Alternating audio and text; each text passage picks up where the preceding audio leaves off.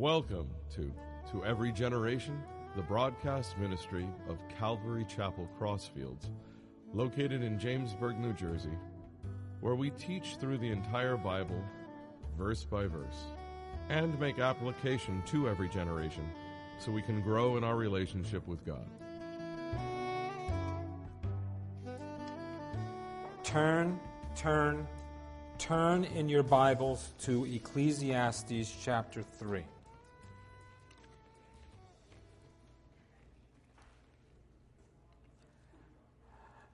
So, we, we're going through this, this book of Solomon's testing of all things under the sun, his experiment with everything that would possibly bring him happiness, contentment, fulfillment, or joy.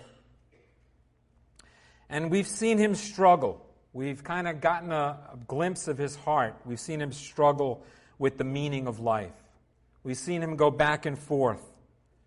And his search for that meaning has brought him to some various conclusions throughout the first couple of chapters. Remember, chapter 1 laid out that theory that life is empty, it's vain, it's chasing after wind and grasping after things that can never be obtained. Chapter 2 was his test of that theory. He tried everything from pleasure to wine to material wealth to entertainment, but he never found significance in those things. As a matter of fact, at the end of that chapter, he realized the only thing that brings meaning to our lives is having God at the center of whatever we do. That's a good conclusion that Solomon came to.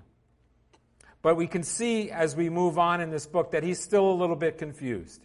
He's still not 100% sure about, about what the meaning of life is and what brings significance to this life. So, chapter 3 goes on to record another one of these conclusions, and that is that his realization that Everything happens for a reason.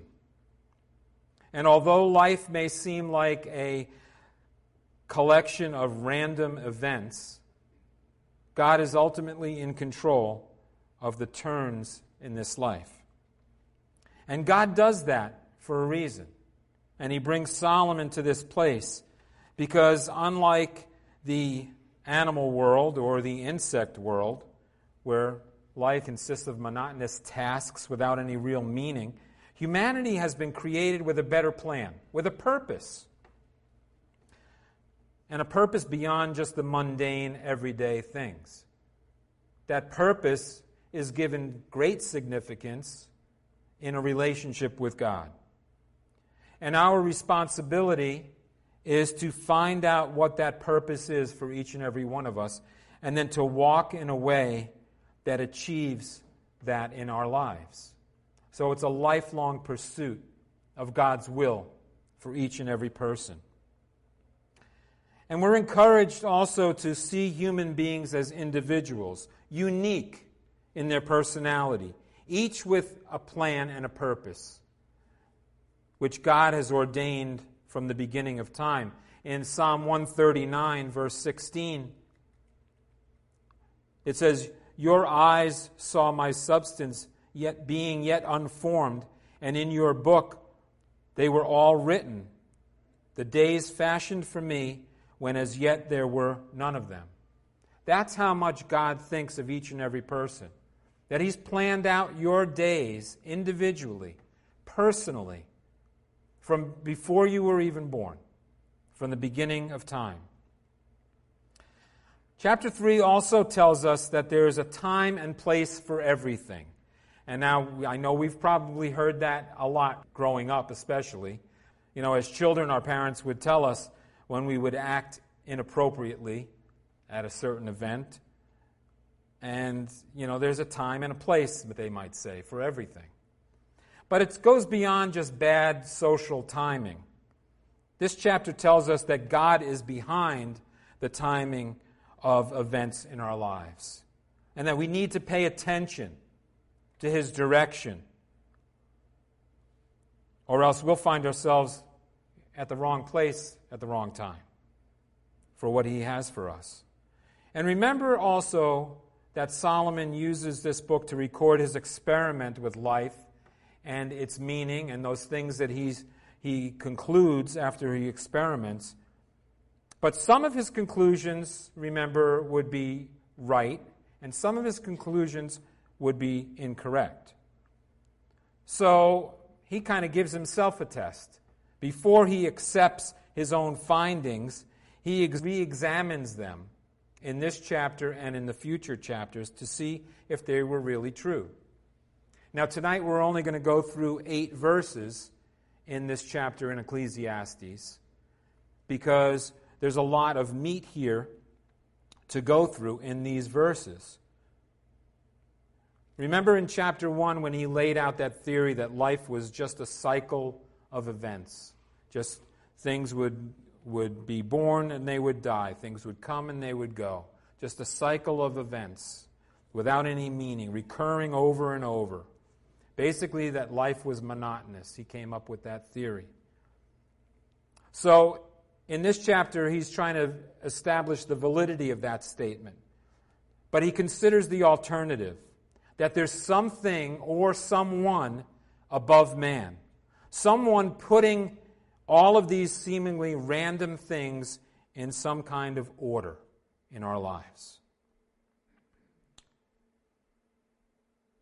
So I'm going to read through verses 1 through 8 in Ecclesiastes chapter 3. It says, To everything there is a season, a time for every purpose under heaven, a time to be born and a time to die, a time to plant and a time to pluck what is planted, a time to kill and a time to heal, a time to break down and a time to build up, a time to weep and a time to laugh, a time to mourn and a time to dance, a time to cast away stones and a time to gather stones, a time to embrace and a time to refrain from embracing, a time to gain and a time to lose, a time to keep and a time to throw away a time to tear and a time to sew, a time to keep silence, a time to speak, a time to love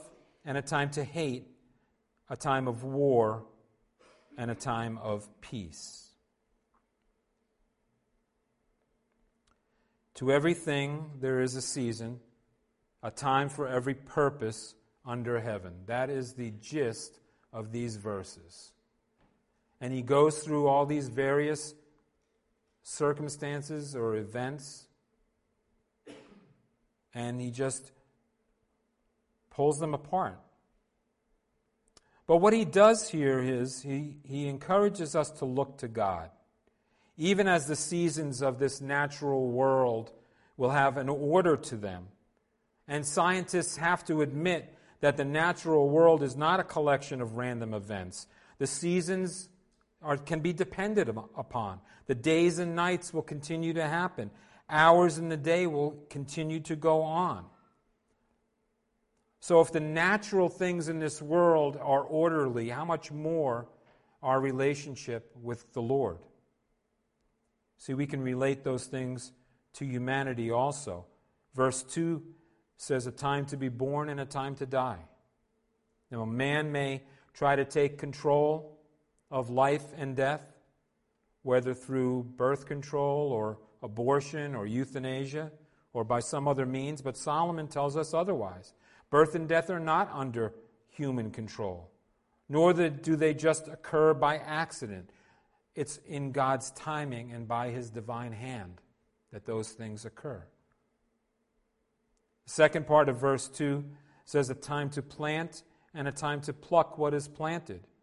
Now, farmers will tell you that there's certain seasons to plant certain crops, certain times of the year, that there's an order to that. They plan out their sowing and their reaping. But ultimately, it's God who brings forth the harvest, isn't it? Just like when we plant a seed of the gospel in someone's heart through conversation, through our get, getting together with people. That's a seed that's planted, but ultimately, God brings that person or not to salvation.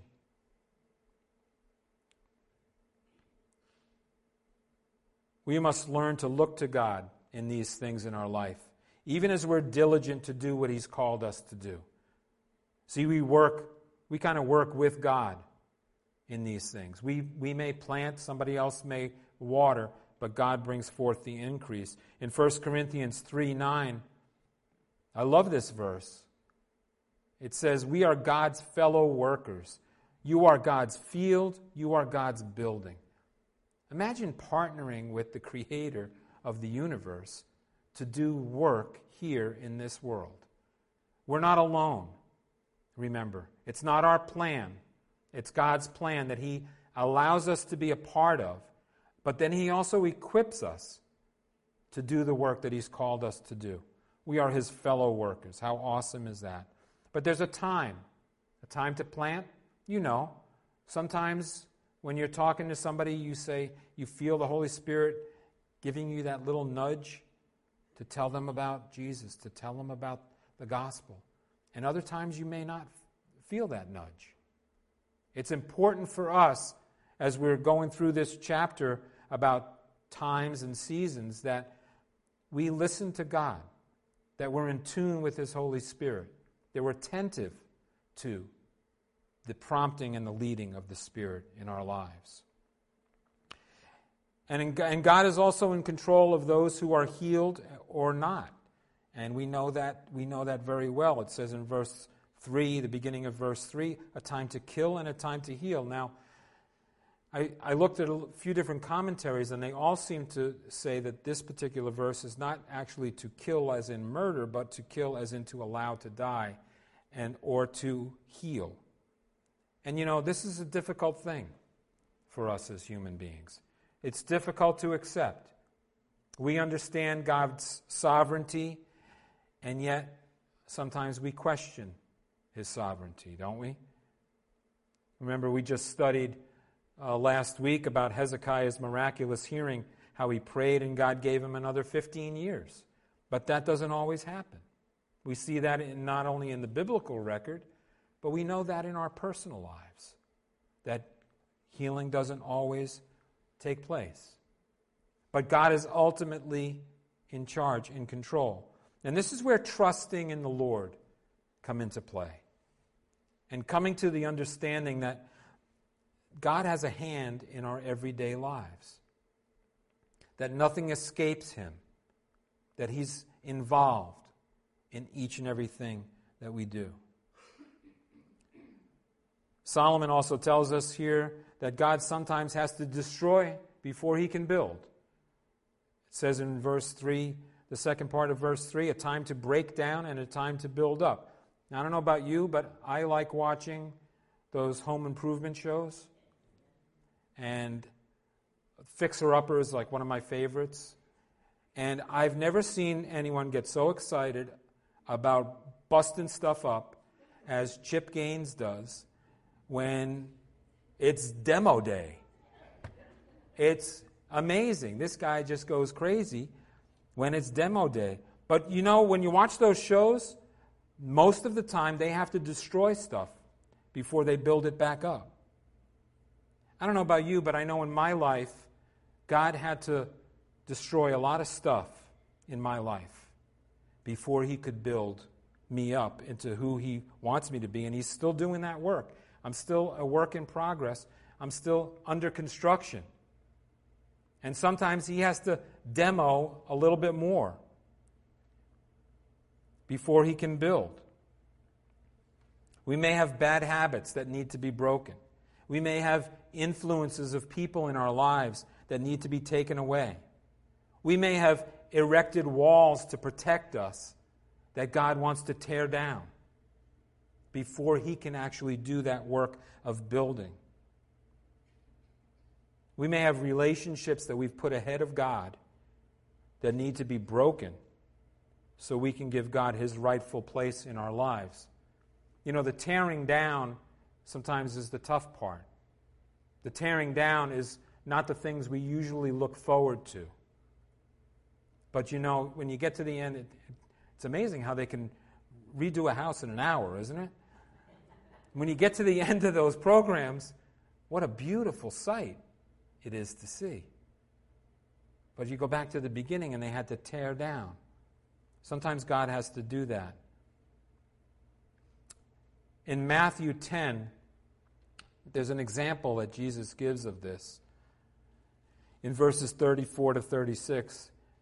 And this is, a, this is one of those difficult passages that, uh, that Jesus says that sometimes people don't quite understand. He says, Do not think that I came to bring peace on earth. Isn't that what we all thought Jesus came? To bring peace on earth? He says, I did not come to bring peace, but a sword. For I have come to set man against his father, daughter against her mother, and a daughter in law against her mother in law, and a man's enemies will be those of his own household. Now, that doesn't sound like the Jesus that we may think about. That he came not to bring peace, but to bring a sword, to set people in their own households against one another, so to speak. But see, Jesus sometimes has to tear down those relationships before he can build you up into who he wants you to be.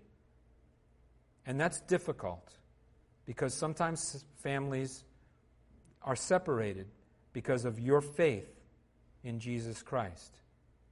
But sometimes he has to separate those who are truly followers of him from those who were not.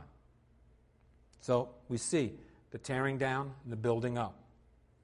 And we know as we go forward into verse 4, we know there are times where we mourn and times where we rejoice. It says in verse 4 a time to weep and a time to laugh, a time to mourn and a time to dance.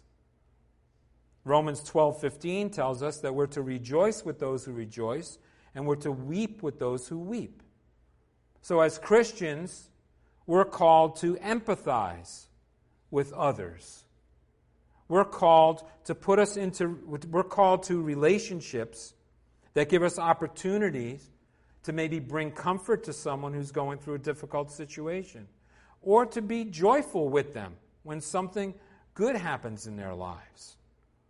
But remember, there's a time for both. You certainly want, wouldn't want to be joyous when someone's telling you about a, a really difficult and sorrowful situation. So there's a time for each a time for weeping and a time for laughing, especially as we relate to people. Solomon also tells us that there are things that are placed in our path that can be used for many different purposes. Verse 5 a time to cast away stones and a time to gather stones. Now, in Israel, especially at that time, it's a very rocky, stony, and uh, dry climate, and the land is full of rocks and stones. You know, if a farmer wanted to plant a field, most of the time, he would have to clear away a lot of that stuff before he could even try to plow. And then he could plant and harvest the crops. But the rocks had to be cleared away first. But you know, the rocks he cleared away could also be used for another purpose. They could be used to build a wall for his protection or to defend himself from an enemy or to fend off an animal that's looking to get at his livestock. So we see here there's a time to cast away stones, there's a time to gather stones. Don't overlook those things that God is placing in your life. There may be a purpose for them. Sometimes it's for one thing and sometimes it's for another. But God is placing things in your path to be used to, to accomplish His will. We need to have that discernment, don't we? To know, well, am I to use this or not? Am I to keep this, Lord, or am I to cast this away? Why are you putting this in my path, God? It's all about relationship, it's all about communication with the Lord. gaining that discernment as we just walk day by day. And then the second half of verse 5, it says, a time to embrace and a time to refrain from embracing. Now, th- there's a couple of different ways we can look at this. There could be just the greeting of visitors and friends. You know, there's a time to embrace and there's a time to refrain from embracing, you know. Could be knowing when to go home, knowing when you've overstayed your welcome. You know, there's a time to, to leave. The, you know, kind of practical things. we we saw that when we were studying the Proverbs.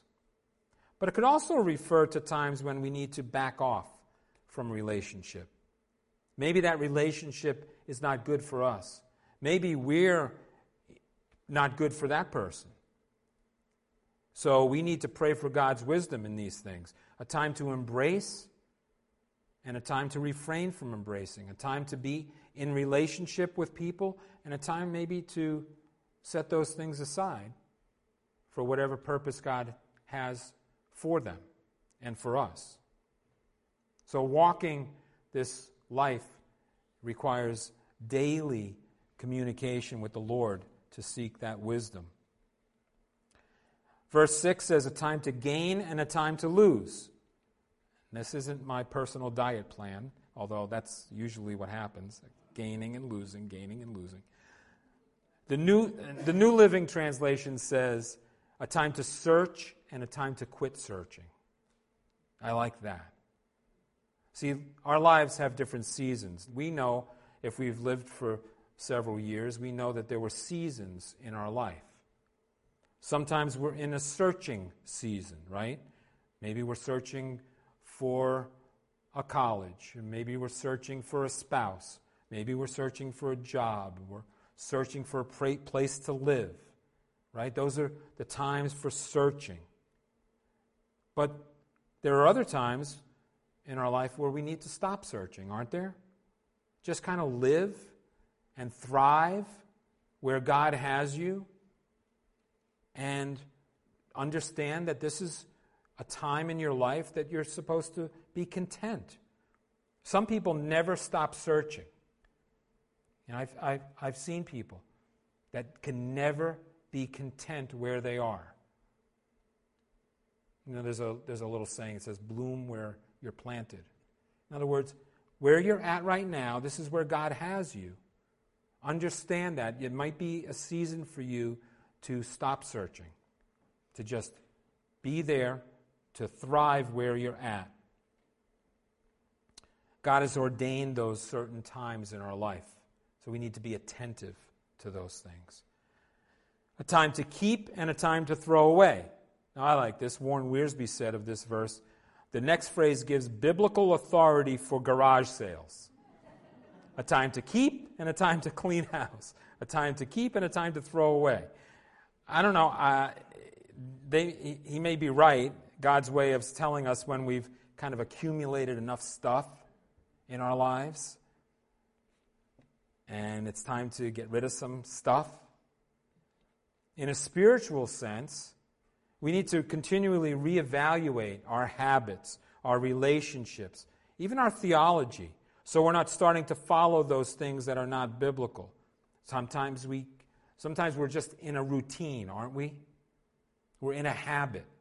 And we're never really reevaluating those things in our life to find out if we should stay there, we should keep those things, or we should kind of throw them away and, and get back on track where we're supposed to be with the Lord.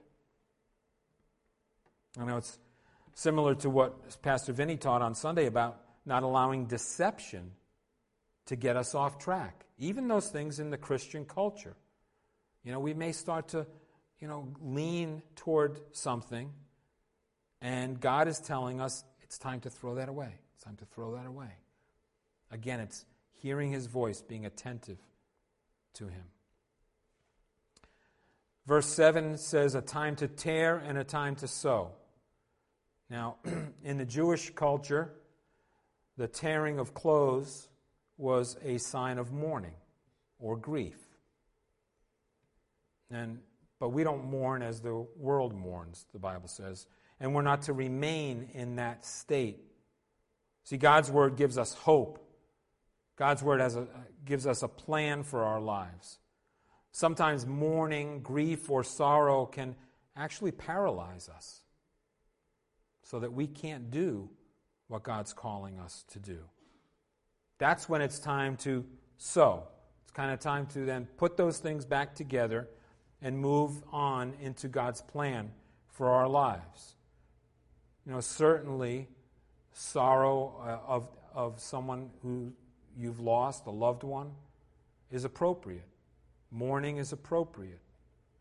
But God doesn't want you to stay there. It's time to, at some times, put things back together and move on.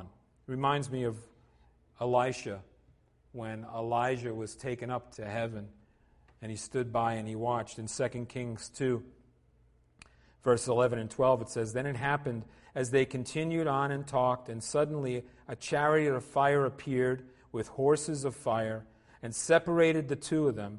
And Elijah went up by a whirlwind into heaven. And Elisha saw it, and he cried out, My father, my father, the chariot of Israel and its horsemen. So he saw him no more, and he took hold of his own clothes and tore them into two pieces. So, certainly, you know, Elisha's response was natural, was normal. But remember, he had been given the mantle, he had been called to continue the work. He couldn't remain in that state, right? Or else that work that he was called to wouldn't be continuing. So remember, listen to the Lord when he's saying, okay, it's a, there's a time to tear, there's a time to mourn, but there's also a time to sew and get back to the Lord's work. Another thing that the tearing of clothes represents is repentance. But more than an outward sign, God wants to see the repentance in our hearts, doesn't He? You know, the, an outward sign, the tearing of the clothes, it was very dramatic expression of mourning, sorrow, or repentance. But it says in Joel 2:13, "So rend or tear your heart and not your garments. Return to the Lord your God, for he is gracious and merciful, slow to anger, and of great kindness, and he relents from doing harm."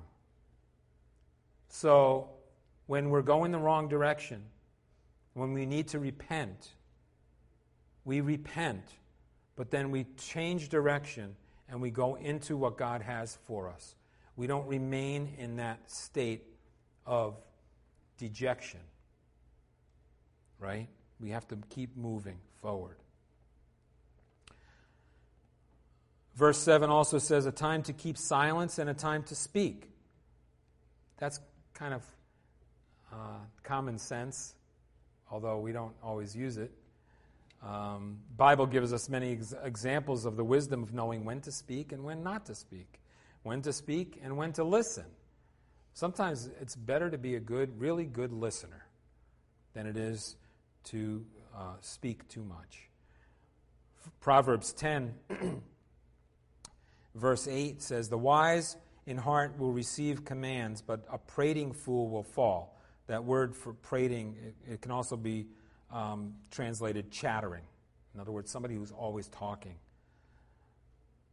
Verse 10, it says, He who winks with the eye causes trouble, but a chattering fool will, will, will fall. So, know when to speak and know when to listen. Again, it's God's wisdom.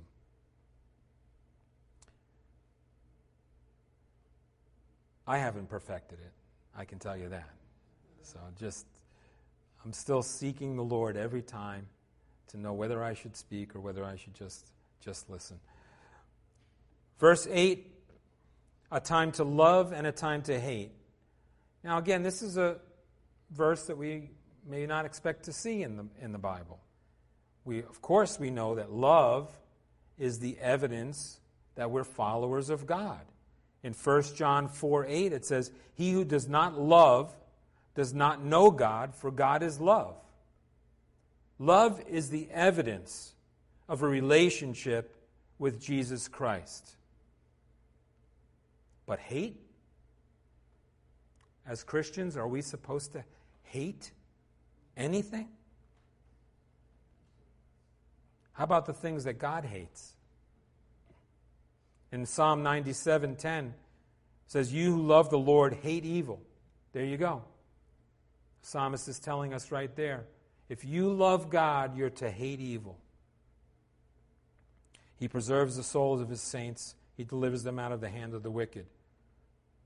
Deuteronomy 16:22 tells us, "You shall not set up a sacred pillar which the Lord your God hates." In other words, don't set up false idols to worship them. Put something in God's place because he hates that. Deuteronomy 12:31 You shall not worship the Lord your God in that way for for every abomination to the Lord which he hates they have done to their gods for they burn even their sons and daughters in fire to their gods. What an abomination that was to the Lord when something evil is happening, especially in the name of religion, we can hate that. We can hate that thing because we know that God hates it. That's an abomination to him. Malachi 2:16 For the Lord God of Israel says that he hates divorce. Now we use this verse many times, even in counseling, because we want to get that on the table right away. God hates divorce. Now let's go on and see what, what the Lord can do to, to maybe restore this relationship. That's how, we, that's how we seek to counsel most times. So there are some things that God hates. And those things that God hates, we're supposed to hate also. We should love what God loves, definitely. It's the evidence of our relationship with Him. But we should hate what God hates. It puts us in line with His heart for us. And then a time of war and a time of peace. We all long for peace. You know, this world is anything but.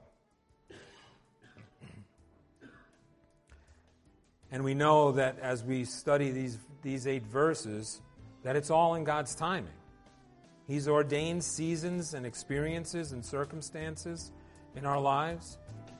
But we also know that true peace will only come when the Prince of Peace comes. And he's ruling righteously.